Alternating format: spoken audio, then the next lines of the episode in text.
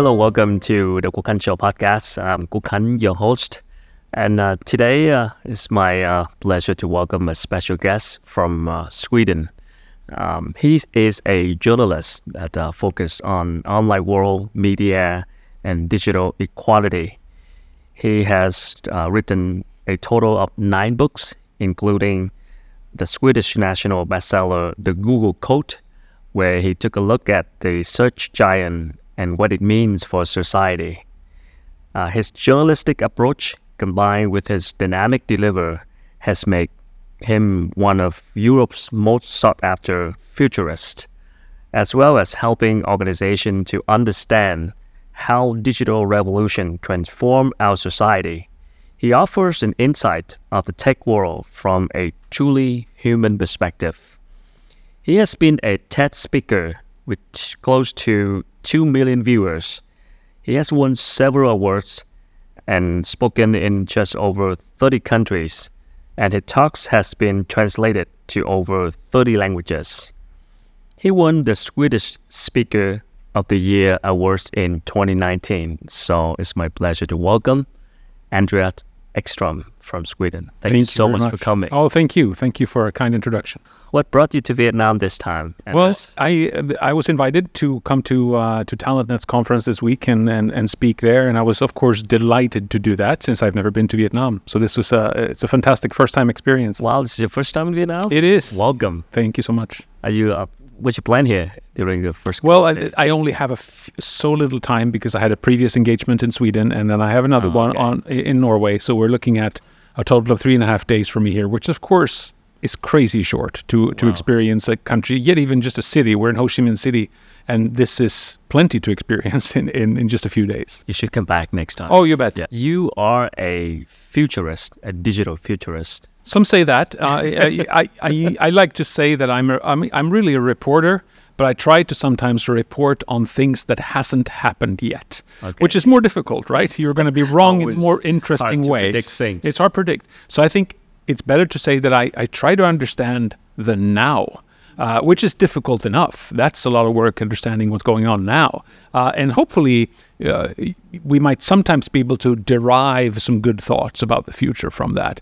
But we need to be very careful with, with predictions because the world is just changing so fast. Sure. And all of a sudden, there's an AI tool that changes everything, or there's a pandemic that changes everything, or there's a sudden war that changes everything. Just the last few years have taught us to be very careful with predictions. Yep. So, what fascinates you the most about now?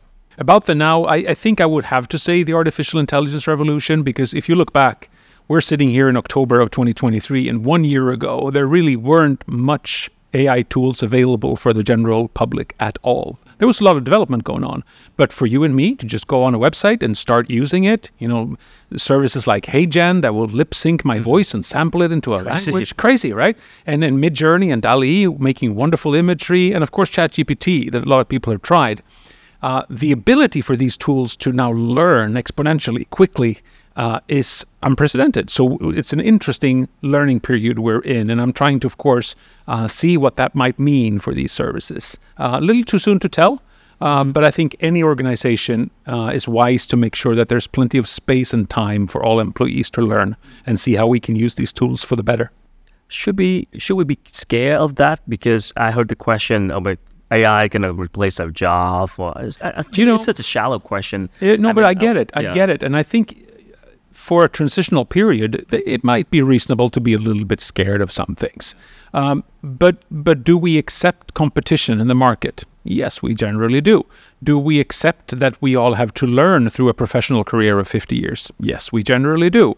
Um, eh, do we accept that we need to buy new tools sometimes uh, and, and improve our skills with the tools over a career? Yes, we do.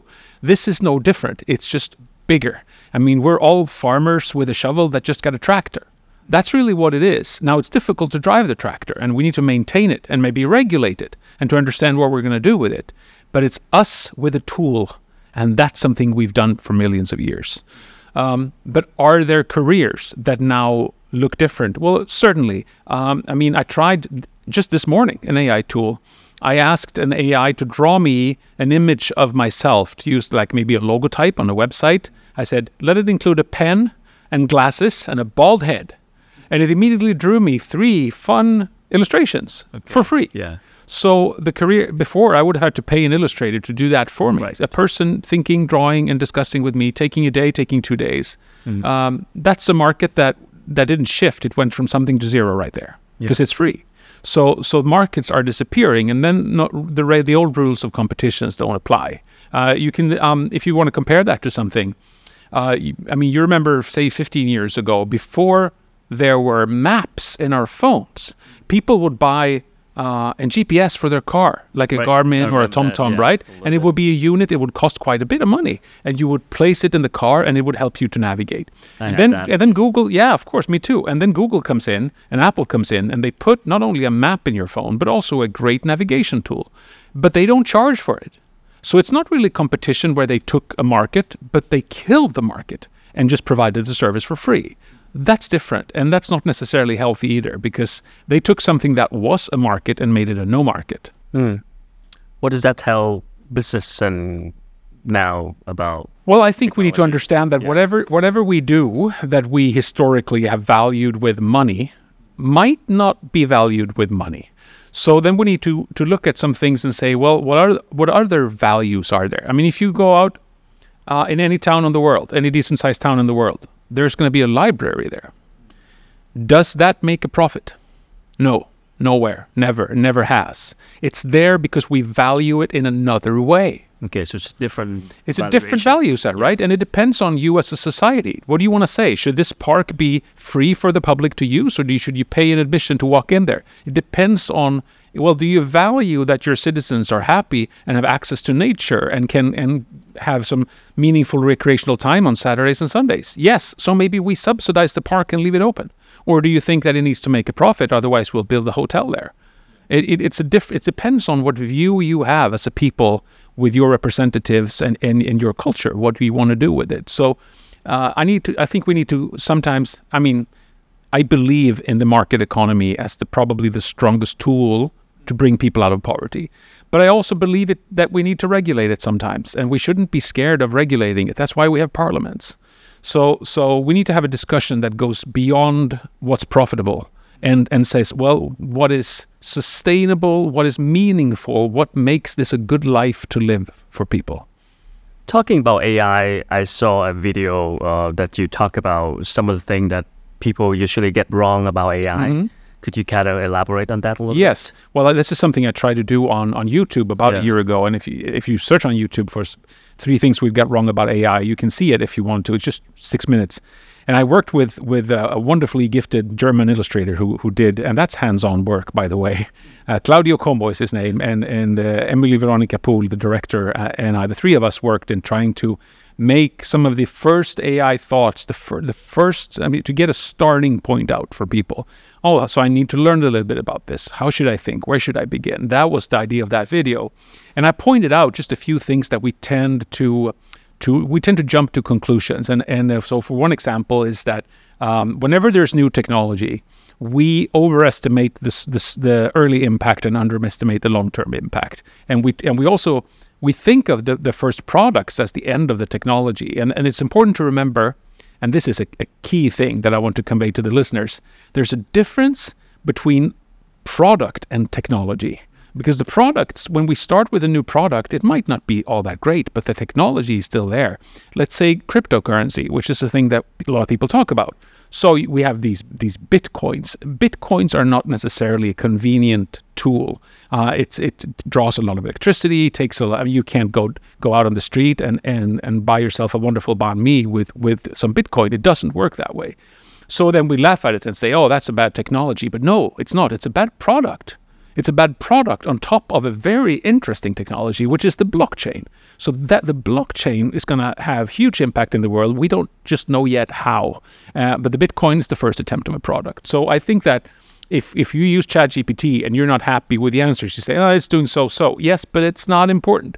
It, it's the beginning of something. Look Right. at the technology and think of what the product's going to be like in five years or, or in 50 years. It's going to be different. So that's one of the key things I want to convey. Uh, let's be a little patient in our analysis. Another thing is that I, that I mentioned is that this is shouldn't be considered as, as much as a miracle, um, uh, you know, because people tend to think of these tools as something that that's magic, and we start like thinking, oh, there's going to be no more pandemics, and we're going to have cures for all sorts of cancer in three weeks. Um, that's not what these tools are doing yet. Mm. Uh, if you are a manager, if you're a CEO, if you're a middle-level manager, or just if you have any sort of task in a corporation, you shouldn't you shouldn't ask yourself, "Oh, is this going to replace me completely?" Ask instead, "What are the most boring things I do every day at work? What are the most monotone things I do every day?" See if an AI can help you do that mm-hmm. and make you more efficient. You still want to if you're in sales, you want to meet your clients, you want to talk to them, you want to mm-hmm. explain mm-hmm. things to them. You want to build a relationship for them to feel confident in your product and buying it from you. That's not for a machine to do. But writing the product sheet, reporting, uh, writing the contract, uh, reporting the hours you spent, uh, how long did you drive today? You're going to get some some gas paid mm-hmm. for. All of that is just boring administration. Start there. That's an important takeaway too. Right. Um, you wrote a, uh, a, bestseller books called Google Code yes. ten years ago. Yes. Uh, I'm curious. How would your understanding of the search giant, which is one of the biggest companies in the world, yeah how would that understanding help you understand the world right now in terms of technology and AI? I believe Google is starting competition in, in AI as well. Yeah, it, it really um, is. I mean, yeah. the, the reason why I wrote the book, it, I, I, mean, this was out in 2010 in Sweden, which was, you know, feels like a long time ago. Yeah. And it really is a long time ago in tech terms, it is. right? So I always Technology say... changing over Yeah, time. yeah. And I always tell everybody, don't read that book. it's completely outdated. Don't read All it. Right. But it, it did some good for its time. And, and it was an ambition on my part to understand Google, not so much as a tech company, but as a tool company influencing society. What happens with, with our social lives and yep. with business and, and with politics. And yeah, yeah, that's that's and that's that's been the decade, right? That's been the 2010s. That's been about that. And Google with a with a global market share on search of solid 90% year after year, of course that influence all of our decision making. Of course it does because we don't do anything without researching it first, and we usually research it that way. And and yet to this day, my, I still have the same questions. Talk to us more, please. Google, tell us more about how how you measure relevance. Uh, help us find other ways. Help me evaluate my sources. They're, I mean, they're trying they're trying to be a good citizen, if you want to say put it that way. Mm-hmm. Um, but the the vast amount of power that's held by just a few companies, uh, mostly based out of the American West Coast, um, needs some checks and balances, and we and we need to just people like myself who have a background in journalism and every citizen just need to say who's making money off of this, w- what is under the hood here, what is behind the scenes here, what alternatives do I have? If I can't use these services, what is my backup version, and so forth and so forth. Uh, and I also think, uh, and this is me again being a global citizen, I think that corporations that make a profit should pay some of it in taxes for healthcare and for defense systems and for roads and for schools. Now, uh, if you have the right lawyers, many places in the world, you really don't have to pay a whole lot of taxes. Which means that, for for example, Apple, which is an incredibly successful company, they average somewhere between two and three percent paying taxes every year, which is a lot of money given them. But it's, I mean, the guy who sells apples on the town square where I live in Lund, Sweden, he pays 22% corporate tax if he makes a profit, and Apple pays 2 That's not fair.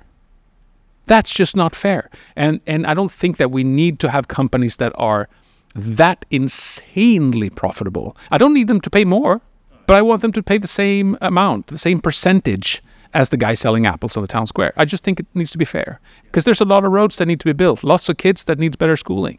There's a lot of things we need to do as a society, and the way to do that is a non-corrupt taxing society. That's the way I believe it should be. How would that be possible in your thinking? Well, I think that this is I you know I have to be super respectful with that this is possible only in some parts of the world. I mean, for, for starters, you need to have a, a, stable peace, a country of very little corruption and very little violence. There's different levels of influence of the people in different countries. Uh, there are different levels of functioning taxation systems and trust in your public authorities. This is very. I come from Sweden, which is an unusual country looking globally. I mean, we have we have some people call us gullible and light at heart because What does it mean? well, gullible just means that we are very trusting. Uh, we don't. We assume that our government is there to help us. We assume that we don't get to pay more taxes than we should. So we we kind of trust the system in a way that almost naive. But we also have some good experiences in doing that. We ha- we have we. I mean, it's it's a pretty decent country to live in, although it's got many flaws and many things that we need to work on in Sweden as well. Um, I think it's a long process. Uh, it, you know, it's the same thing as with climate change, which is a very scary and real problem. It's the same thing with, with the lack of literacy and, and world hunger and many other problems that we have that may seem completely overwhelming. But Nelson Mandela found, you know, he, he was asked when he was uh, released and, and elected president, so how are you going to abolish apartheid? And he said, there is only one way to eat an elephant, one slice at a time Okay. which is a wonderful quote, isn't it? I mean, Right. and, and we, if we as citizens on an individual level might not be able to do much, but we're a part of something bigger. Every step matters. Every little piece of garbage that you do not throw on the ground matters. You have to think that way. Otherwise, you might as well just give up and die. Right.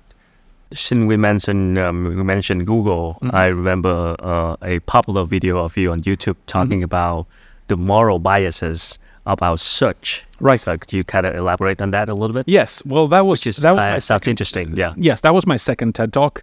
Uh, the moral bi- bias uh, behind our search results, and, and easily found, of course, on YouTube or on TED.com.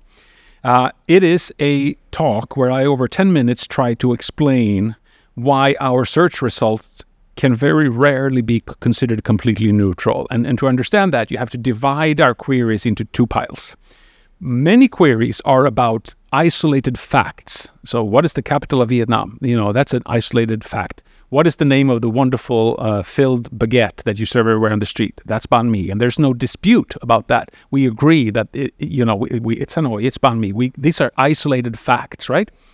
But if you instead ask a question that is not about an isolated fact, but a vastly complicated web of knowledge, such as why was there a Vietnam War in the 60s and 70s? Why?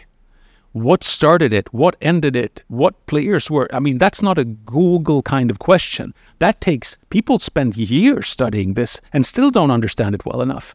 I just visited the War Museum today for an hour and a half, and, and I'm still overwhelmed by what I saw there. But that's just an introduction to a complex issue. So sometimes the world doesn't remember to divide our knowledge in isolated facts and complex knowledge. Uh, we tend to think, oh, we can Google everything. No, you can only Google the facts the knowledge you need to put together yourself. You need to listen to other people. You need to live some, get some experiences. You need to make sure you have different sources. Talk to people, talk to your parents, talk to your kids, see what comes together as a synthesis for your understanding. Uh, that's not something we should outsource to a tech tool. And I thought that was important to stress. Um, and then again, of course, I, I did pull out some examples on, on how search results can be very biased. Um, because the moment when you say, that I'm going to help you finding what you will think is relevant, then you become an editor. And you might tell the tools that, okay, so what languages do you speak? Well, I speak Swedish and English, and I have a very, very basic understanding of French and German. So obviously, I don't really need any search results in Vietnamese because I don't speak it. Okay, that's that's fine. That's a good first starting point. But what if the most relevant source is written in Vietnamese? What if I really should go to that source and have help somebody help me or have a tool translate it for me?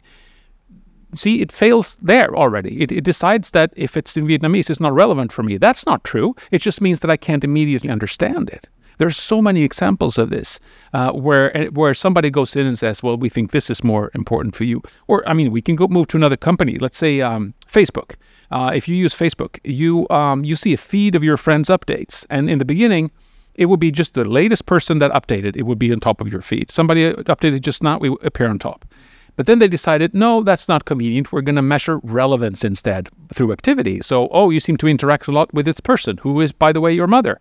So you're going to make sure that her posts are always going to come up high in your feed, or the other way around. Wait, that's editorial work all of a sudden. You're saying that we decide that this is relevant for you. Now, if if I want to go back to the chronological timeline, they won't even let me. So, though that's an immediately an editorial bias even there. I mean, as you see, these are super simple, very basic examples, even in the first level of sorting. moving on, of course, to controversial news, controversial science, political elections. Oh, I'm going to say to you that this is relevant. Really, really, are you? Are you, are you sure that you're going to be able to tell me what is relevant from from an algorithmic sorting here? I just don't trust it. So it's not neutral at all. I don't think. Well, I, for facts, for facts, it's a wonderful tool. But for knowledge, we need to employ our own minds quite a bit. Um, it also makes a, a huge mistake, which is still a problem on social media, that it, it tries to measure relevance if there's a lot of activity around the post, right? So let's say I go on on on form, the the terrible website formerly known as Twitter, now X, and I say, "Red, oh, so and so is a terrible racist," and then that person replies, "No, I am very much not. You are an idiot." Okay, no, no, you are an idiot. All of a sudden, there's discussion going on, and people are liking it, and X machine thinks, of course, oh, there's a lot of activity. This must be relevant. Hmm. It's not relevant. It's the least relevant thing on Twitter that day. Two people arguing about who's the dumber. Hmm. That's just terrible. But but the machines can't sort that. They just see, oh, activity, engagement. That's good. I'm going to show it to more people. So stupid stuff gets amplified hmm. through the the n- lack of sophistication in these algorithms. Interesting. So what does it mean for, for us as a consumer? Well, it means that we will see the things that are not necessarily most relevant, but most attention steering, right? Or most offensive, most emotional. Uh, it really, it really talks to our worst sides as people. You know, we, we all know this, and, and in every culture, and every religion, mm-hmm. there's teachings of us saying, give it a second, mm. take a breath, look at the other person again. That's literally what the word respect means. Spect comes from vision, and re says again, respect, look at this person again. What did he really mean that, or, or did he just word it clumsily? Mm. Social media has no tolerance for any of that, and these are these are maturing skills in in a human being that we need to learn and relearn for every generation. And now we amplify what's stupid and quick. It it does bother me. So, as business leaders now, what should we do? Because for now, social media is a very good tool for promoting our products and is. services. It really is. And I mean, you have to understand too that very few people, very few corporations are now destinations of their own. People who are um, going to buy, let's say, an electronic tool of some sort, they're not necessarily going to go to Sony.com to do it. They're going to start by uh, a, a sort of what PriceRunner or, or one of the websites that, that compare Yeah. prices or have product reviews or Trustpilot, you know, many of these. So not even those, not even not if I'm going to buy a new Volvo car or a Kia or, or whatever I'm buying, uh, will I start at the website? Not necessarily. I'll look around, I'll shop around, I'll talk to different people. So nobody is a destination. And if that's true, or if almost nobody's a destination, then you need to be present where people are. So you need to be on Facebook because people are on Facebook. You need to be on Instagram because people are on Instagram. But the thing is that you give away your your tools in that way. I mean, you give away your relationship. If you're thrown out, you're thrown out. You become extremely vulnerable. You don't have control. But I can't give the advice to really anybody to not be where people are. I mean, that's foundational for anybody who wants to sell something or, or communicate something or, you know, a political message or, or discuss a, an issue of any kind. You need to be where people are. And so am I. I have accounts on all these services. I don't love any of them, mm-hmm. but I, but that's the way I communicate with, with people who like to discuss with me. Which also, this is also, here's an example, right? People who are listening to us right now and feel that I'm terribly wrong about something, or they want to give me a piece of advice, or show me something to read, or follow me in any way. Well, add me on one of these services. It's so easy to find me, right? If you want to follow me on LinkedIn, please do. Send me send me a message there, and we'll talk. That's the wonderful thing of it. I could also say that, you know, if you send an email to andreas at andreasekstrom.se, you're going to get to my inbox and you can email me right away. But that's a that's a, a bigger threshold. Then you have to add a message. You actually have to do something and, and add it to the. It's just not as convenient. So these tools do work for me too. I just wish I had more control and more insight of them. And I think that really should go for business leaders too. Uh, if you're running a business, you're becoming vulnerable if you put all of it there, all of your communication there, all of your trust there. So you need to make sure you build your own channels, you maintain your own relationships. And I think the best way to do that is to nurture your staff, educate them, make sure that there's time for anybody working in your organization to, to nurture the relationships with your key people. Um, that's always going to be important. But then you have to pay. You have to pay for the staff to to have that time and let them go to the conference or let them travel to that other city and and and cultivate the relationships. That's old school. And some people in management positions would love for me to say the other way around because it would be cheaper short term. But if you're in it for the long haul, I think you need to invest that. And how, how do business leaders now, um, how would they take advantage the most out of AI? Well, I and I I get that question, but I will have to come back to a basic advice that I give everyone right now. The best thing you can do in the AI revolution is to make sure that your key staff members have time to test this out, because your best um, market se- seller or market analyst and your best copywriter and your best um, controller, your best whatever it is, they are going to know more than you as a CEO of the exact everyday nitty gritty of their craft. So give them Thursdays for two months to figure it out. Don't don't come in. Stay home Thursdays for two months and then come back to me in two months and tell me what you learned. Maybe you can tell me, you know, this particular tool I had actually some use for. This and this and this is crap. We don't have to worry about that.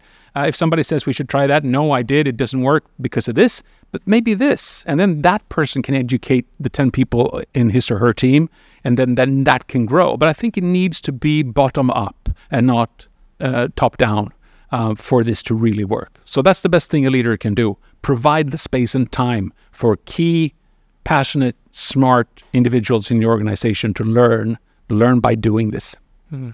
You came to Vietnam this time to have a to give out a talk uh, at the um, event for TalentNet.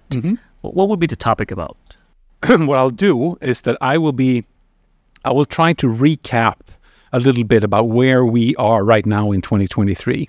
And I'll do this uh, in a way that's at least it's going to be amusing for me because what I've decided to do is that I'm going to take a, an, a presentation that I did for the first time in 2016 called Seven Ways to Own the World, where I tried to outline the most important thing for the 2020s, the most important, the biggest business opportunities, the biggest threats, the, the most biggest things for us as a society to deal with. And of course, there was so much business opportunity built into this, right? So I decided to look at it and say, as we were talking with, with TalentNet, what, what do we need to think about now? Where are we at now? And frustrated, I realized, you know what? the problems are still there for the most part. So I have I have made a new version of that, which is still called Seven Ways to, to Own the World, and and that's that's the content, right? And it's going to be many, many of the similar issues. The problem has sometimes it's been a little bit solved, but for the most part it has morphed. So the the basic issue, the basic problem, is still there, but it has a different shape, and we still haven't solved it. And there's so much business opportunity. And if I just want to give one example, like the first way to own the world, my first thing that I point out is the issue of digital identity. And that's a huge thing, right? I mean, identity theft, uh, you know, grandchildren calling grandma with a sampled voice, tricking them for money, all these things.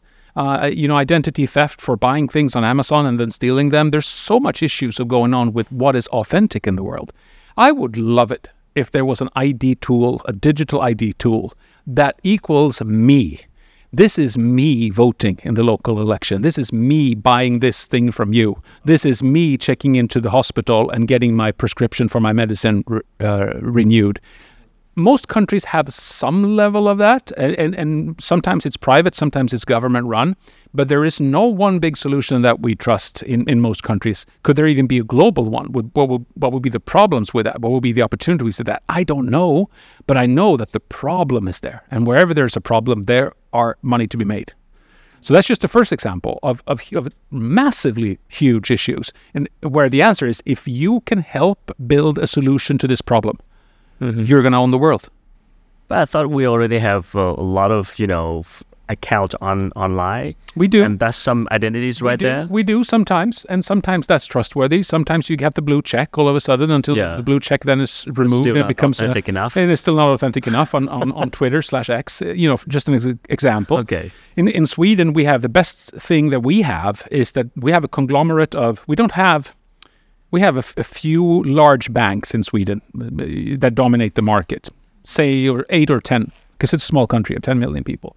Those banks have together built an EID solution that they call Bank ID. What is it? And it's an app on your phone, uh, which would have very high, sophisticated level of, of uh, security. So you log on to your bank's website, you use the bank ID, and you can use it with a code or your thumbprint, and then you you access your funds, and you can just do all the banking stuff you want to do on your phone through that ID solution. And it's solid, and people generally trust it. And, and to get it the first time, you have to physically visit the bank. There's a lot of things goes into that, so it works.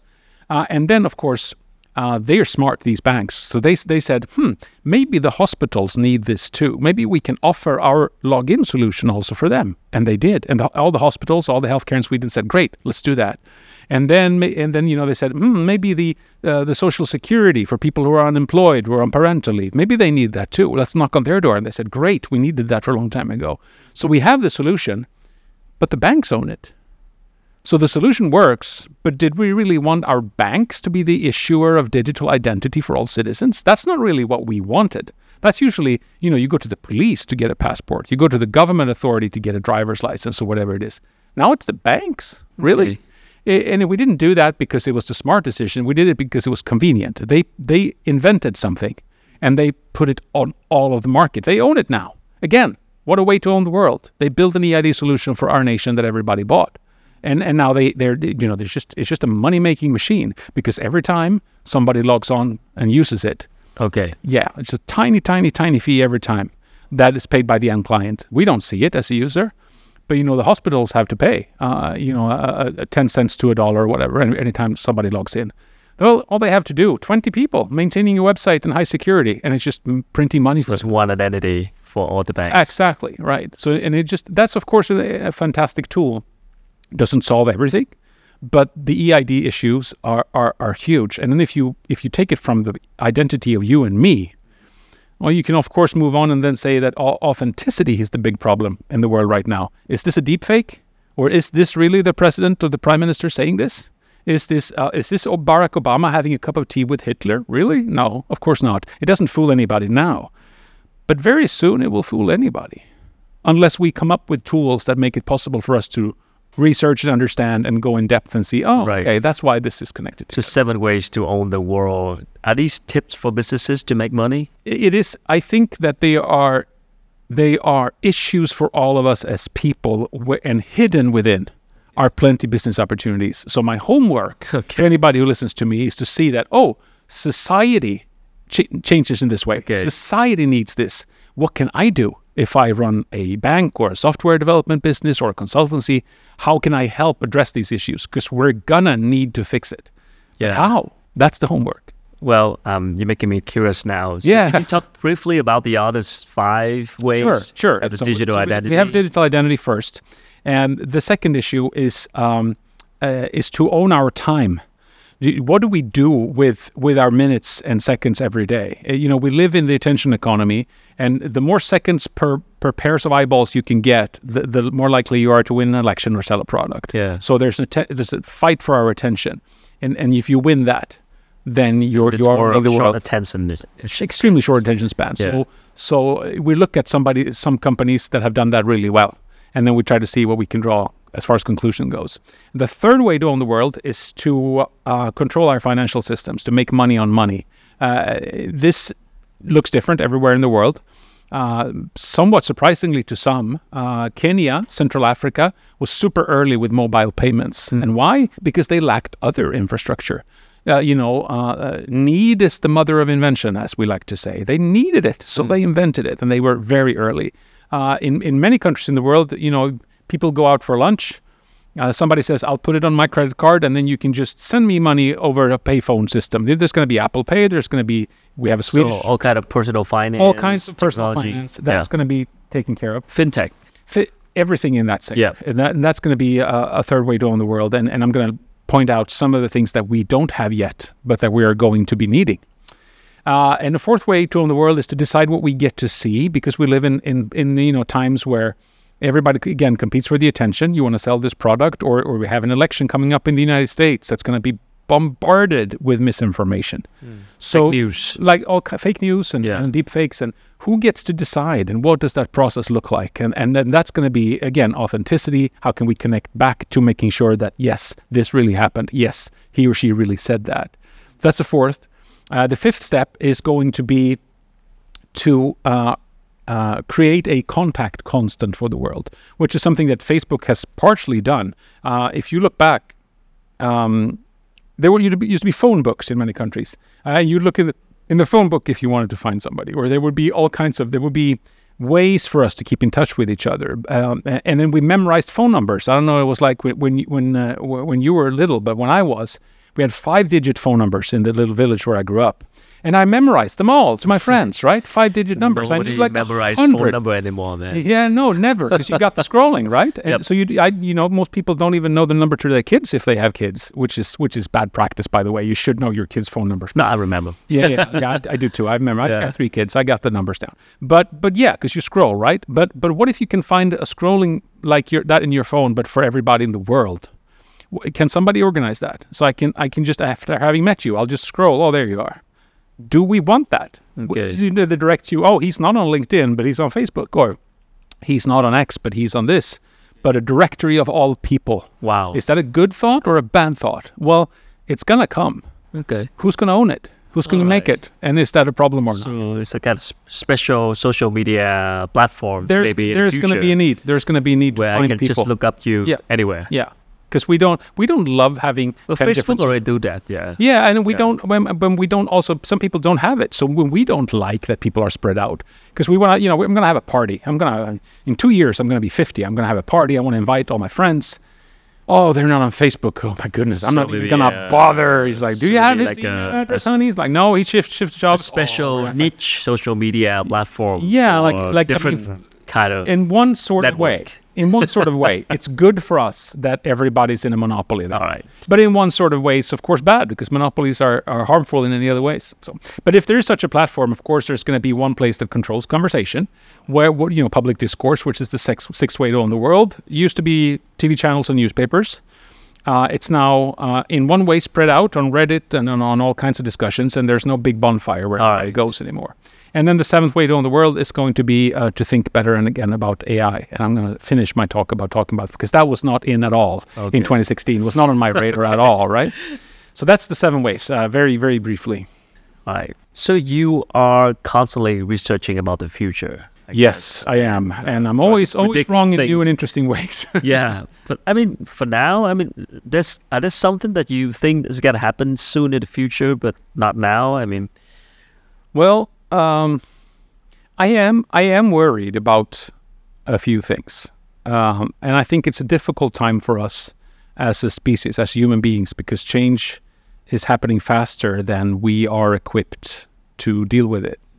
Uh, there are two. There are, to me there are two overwhelming stories in the world right now, and the first one is the threat to our environment, the climate change issues, the the pollution, the way we don't take care of our forests, of our fields, of our oceans. This is something that we all do wrong. Everybody in every nation are not doing enough to save the planet, and that's. I mean, I, lo- I have you know my teenage girls. They make me pay fees for traveling now. They say, I'm going to calculate, oh, you flew to Vietnam. That means I'm going to have you donate this much to World Wildlife Fund. And I do it because they're right. They're right. I'm wrong. So I need to, to pay. I need to take some of my salary and, and try to make a difference with it. So that is my, my number one thing. The number two issue is, of course, uh, the Russian war in, in Ukraine. We, it's, I mean, there are many wars and conflicts that are all absolutely devastating, but this is a little different. It's a larger war. It's a larger atrocity. It's it lacks all sense from an outside perspective. And when you so when you talk about these two issues, the the the Climate the climate change and and and the uh, authoritarian war in, in Ukraine, everything else kind of becomes small, right? Uh, but then, of course, it's our job together to make sure that we push wherever we can push. Again, every piece of crap that we don't throw on the ground but in the bin has to matter. Every child that we try to help must matter. Every act of kindness to another human being must matter, or else we can just as well die. what is your perspective on the developing countries like the Vietnam and Asians? Well, as I said as well. before, I, Yeah. I mean, I believe that a fairly open market economy is the best way to create uh, prosperity for most. So I, I need, to, I mean, the leadership of Vietnam needs to make sure that it creates space for its people to uh, to to live their dreams, to develop, and to, to learn, and just work together for for uh, making making the, the the bottom line better for all. And I think that's the same challenge anywhere in the world. It just it just looks different. You use different tools for it. You have different situations for it But but look, I mean, look at Vietnam. It's it's by any measures an, an extremely rich country. You have this you have these incredible assets of a rich culture, of of, of massive uh, food industry, uh, uh, agricultural industry, fishing industry. Uh, you have a couple of bustling, massive metropolitan city areas, which always, in combination with good universities, is a driver of invention. There's so much going on in so many levels of society that there really shouldn't be anything stopping a country like Vietnam to develop a whole lot more. And that goes for other countries in the region too. Uh, I expect I expect more to come out of Malaysia. I expect more to come out of Thailand. I expect more to come out, and I could go on, right? But Vietnam is situated in such a in such a geographically uh, uh you know amicable spot too. You're sort of in in the midst of everything uh, in Asia. It's it's close for anybody to come here, and it really has all kinds of um, um, opportunities to to become a real hub for for tech development. But you need to invest heavily in higher education and continue making it possible to have uh, freedom enough for for people who want to be entrepreneurs and and, and go and build and, and feel that it makes and it makes sense for them to do that. We're always looking for models from the world to learn from. Mm-hmm. Um, you mentioned Silicon Valley, mm-hmm. and you mentioned uh, Sweden as well. Mm-hmm. And I know your home countries is promoting the culture of innovation as well you are home to Spotify, Skype, you name it. So I'm just wondering what kind of lesson that we can learn from. I, you know, it's a small country. We've been lucky to not have had a war for 200 years. We've been lucky to have a very a productive climate. Uh, you know, it's been it's it, we've we haven't had any problems really with with with starvation and stuff like that for a good 150 years. We're extremely privileged. So I should I think as a Swede, we need to be a little careful and maybe not say, "Oh, just do the way we do it," because we've had a because you have so no, much. no, because we, we had 200 years of luck uh, okay. that we've cultivated well. I'll right. give us that, but but just we've been fortunate in many ways as we've gotten to this point. You know, we were not in World War II, we were not in World War One, uh, so so we need to understand that that all links back, right? Having said that, uh, a couple of things that are Swedish, I think, are generally healthy for the world: low level of corruption and how do you achieve a low level of corruption? Well, I think by making sure that if you work for the government, if you're working for the city, you need to have a culture and, and a salary and, and just a, a respect with that profession that makes you not interested in taking a bribe. It, you need to build a pride in that organization for that to work. Uh, there are many interesting examples of countries around the world who have suffered problems with corruption. So Georgia, former Russian Republic of, of Georgia or Soviet Republic of Georgia, they made a huge effort in trying to get away from that culture by making sure that your government job is mandated. So if you work at the office of traffic planning, you do it for three years. You still are hired by the government, but you need to go work somewhere else to avoid that you get too close, too friendly, too personal, and, and lose your judgment. So that's a way for them. I don't know how, how well they're doing, but they're trying. They they say, okay, we have to have a more solid institutions. Is the one thing that we can build, and that's what we should be doing. Um, so we have some of that, which is nice, of course. Um, but then, you know, had we done some other things better, uh, if we would have had a lower, paid less taxes, we paid a lot of taxes in Sweden.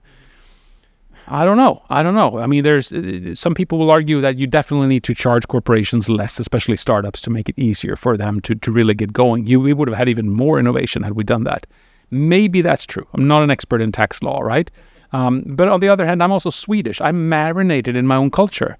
Uh, three years ago, I uh, I had been I have an unusual uh, health condition, a liver condition called PSC, mm. primary sclerosing cholangitis, and it got aggressive on me. And three years ago, I had to ha- get a liver transplant. So I, I, got a new liver in the hospital, and it was, of course, a dramatic and, and a long thing for me. And I paid no money. Oh, for I free. paid no money. It, it's free because wow. our healthcare is free. On the other hand, I have paid so much taxes in my life. All right. So you know, I have paid it. Sense. I yeah. have paid it, but yeah. but what? But I, you know, I'm not. I, I've done well for myself. Had it been another person, somebody who you know who makes a lot less money, a street vendor, a bus driver, somebody, right? He would have gotten the same treatment. He would have gotten delivered too, and I don't deserve it more. So that that part is okay. But then again, you have to have a low level of corruption at the tax authority so that you take in the right amount and you make good use of the money. Um, so that's one thing. But other than that, I would definitely say that making sure that your country is well connected from a broadband perspective, and it is, and putting a lot of money into schools and higher education, and you already are. And, but you, anybody, everybody should do more. Not only Vietnam, everybody. Uh, those are maybe the two things I would generally say uh, strategically are the best things to do. Also, encourage international uh, exchange of all kind. Uh, your your students want to go abroad and study, we'll help them do it. If students want to come here and study, welcome them. You know, just make sure that that you're an international uh, player in the world. Also, probably accept that English is going to be the working language for the world. Uh, eh, you know, like it or not. Uh, if you look in Europe, the, kids who study Spanish, French, and German, it's just dropping because they realize as a Swedish person, you speak Swedish, of course, but that aside, you should put all your focus in speaking English well because that's the language that operates the world now. Uh, no matter what we think of it, that's just a fact. So, so maybe some emphasis on that too. Definitely. So, as a uh, digital futurist, I mean, in your widest or most crazy prediction, where do you think we're heading in this AI driven revolution? To a, a, time where we have to work less, where we work a six hour day, uh, a four hour week, or a four day week, and have more time with our parents and our children and our friends. That would be ideal, man. That would be, that's the purpose. I mean, we, once and every so often, we have to step back and, and, and, and think to ourselves what are what are some of the things that we need to to do? So so European psychologist Sigmund Freud he famously said that. So we need to work, love, and play. Those are the three basic needs of mankind: are work, love, and play. And we tend to do a lot of work. Uh, we we we love other people, and we do have some fun. We are we're pretty good at both those two. But I think I just think that we should have more love and play, and maybe a little less work. And I think AI might help us to do that that's a crazy fantasy enough. I think uh, that's the ideal world. Well, I think yeah, I, I don't think I don't see a world where we don't work at all. I mean, because I think work is deeply meaningful mm-hmm. and can be. It, it, installs pride and it and it, it helps you with the skill set and you being at service for other people gives you a sense of meaning. There's so much going into that. But maybe not 60, 70, 80 hours a week. I, I, that's uh, there's no stories of elderly people, 86 years old, who are lying on their deathbed with their family, and they said, "Oh, so grandma, what do you regret?" Oh, I wish I had spent some more Saturdays at the office. That's unheard of. Nobody says that. Nobody feels that. But a lot of people say, you know what? I wish I wouldn't have worked so much when you were little. I wish I wouldn't have missed out on, on your childhood years so much because I thought I had to. But then I had a you know 49 year old career and, and working a little less for three years, that probably wouldn't have made a big of a difference. But that's in hindsight, right? So maybe we should learn from the, the oldest people of our society. What what are they telling us about life? Mm. we work too much. What would be the worst thing that could happen with AI if we don't that we lose do it right? Of it. That we lose control of it, of course. That it how do, something how do we prevent wrong. it? I don't know yet. Uh, training, uh, hopefully, and regulation. Those are the two things that, that, we understand that this is a tool that's supposed to uh, help us, and that we need to to learn it and to to learn the programming, learn the rules, and not be afraid to regulate. Um, but there's a risk that we lose control of it, as it is over nuclear power stations, as it is over uh, biochemical products. Uh, you know, there are many things that we are handling as a species that are dangerous, potentially dangerous, all the weapons in the world and everything. But for the most part, we're doing well with it. We're, we're, we're for the most part not dropping the bomb. For the most part, you know. But sometimes that happens. Uh, and, that, of course, is the, the worst risk here. And, and AI somehow we misjudge it, we underestimate it. It gets uh, a very powerful um, AI gets an instruction and understands it wrong. Uh, and then we might be in a situation that we just can't foresee. That's a, that's a, your typical uh, sci-fi movie nightmare. Mm. Yeah. You emphasize many times on your profile that I read it on the internet that you are your mission is to educating people on digital equality. Mm-hmm. Um, what do you mean by that? Well, that touching back to what we talked about a little bit about where are the power centers of the world. Uh, we're not doing so well with it right now, again, with all the development happening in few places, uh, all the money being gathered in few places, uh, the best broadband connectivity not being spread globally. You know what? We're, we're about 8 billion people on the planet, and, and it doesn't feel like that here in Vietnam, where everybody has a phone, or in Sweden, but s- 6 billion have internet access today. That means that there are 2 billion human beings who have yet to experience the internet that's just crazy. I mean, uh, and it's it's incredibly unfair. the The internet is the source of, of business and information for everybody in the in the connected world. So, a democratic thing to do, a decent thing to do, would would be to immediately bring the world to full connectivity. That's a that's a great project. So, where where are the two billion people who don't have internet access? Let's build it and bring it to them. What a great business opportunity if you decide that that is going to be my goal. Your goal probably can't be maximum profit if you do, because you're going to have to go out on some geographically and politically unstable territories to do it.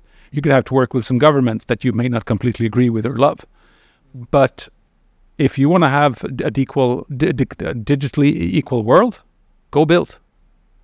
Wow, great message. Yeah. A lot, lot of work to do. Oh, incredible! But I think we can do it. I, th- I mean, I think I don't think it's impossible. I mean, we, we have, we've been capable of doing so many interesting and difficult things throughout the years as as human beings, and then this is just another one on the list. Yeah. I mean, looking at the future, uh, a lot of people are very optimistic, but still at the same time, a lot of people are very pessimistic. And uh, I mean, from your perspective, perspective I mean, um, what is the right way to look at it? There's some academic research that shows that pessimists are right more often.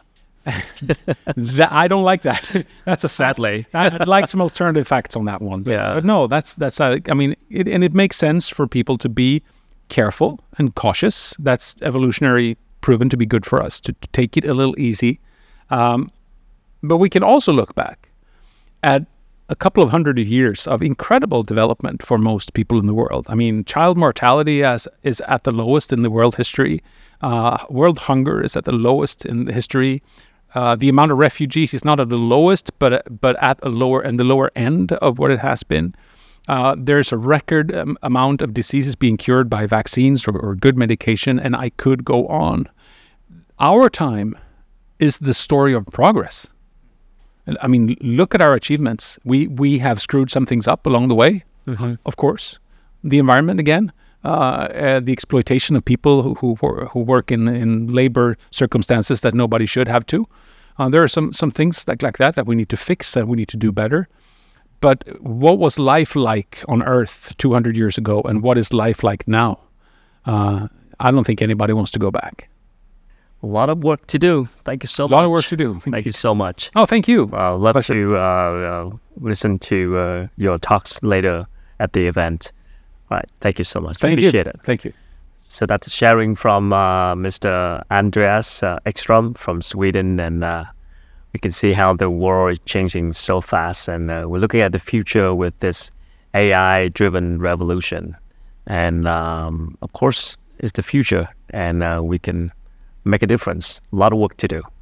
Thank you so much for sharing, and uh, you can support us by uh, putting subscribing to our channel or follow us on different podcast platforms such as Spotify, Apple Podcasts, or Google Podcasts, and uh, give us some comments, uh, more perspective on these uh, topics. Thank you, and I'll see you next time. Thank you. Appreciate it. Thanks a lot. Thank you.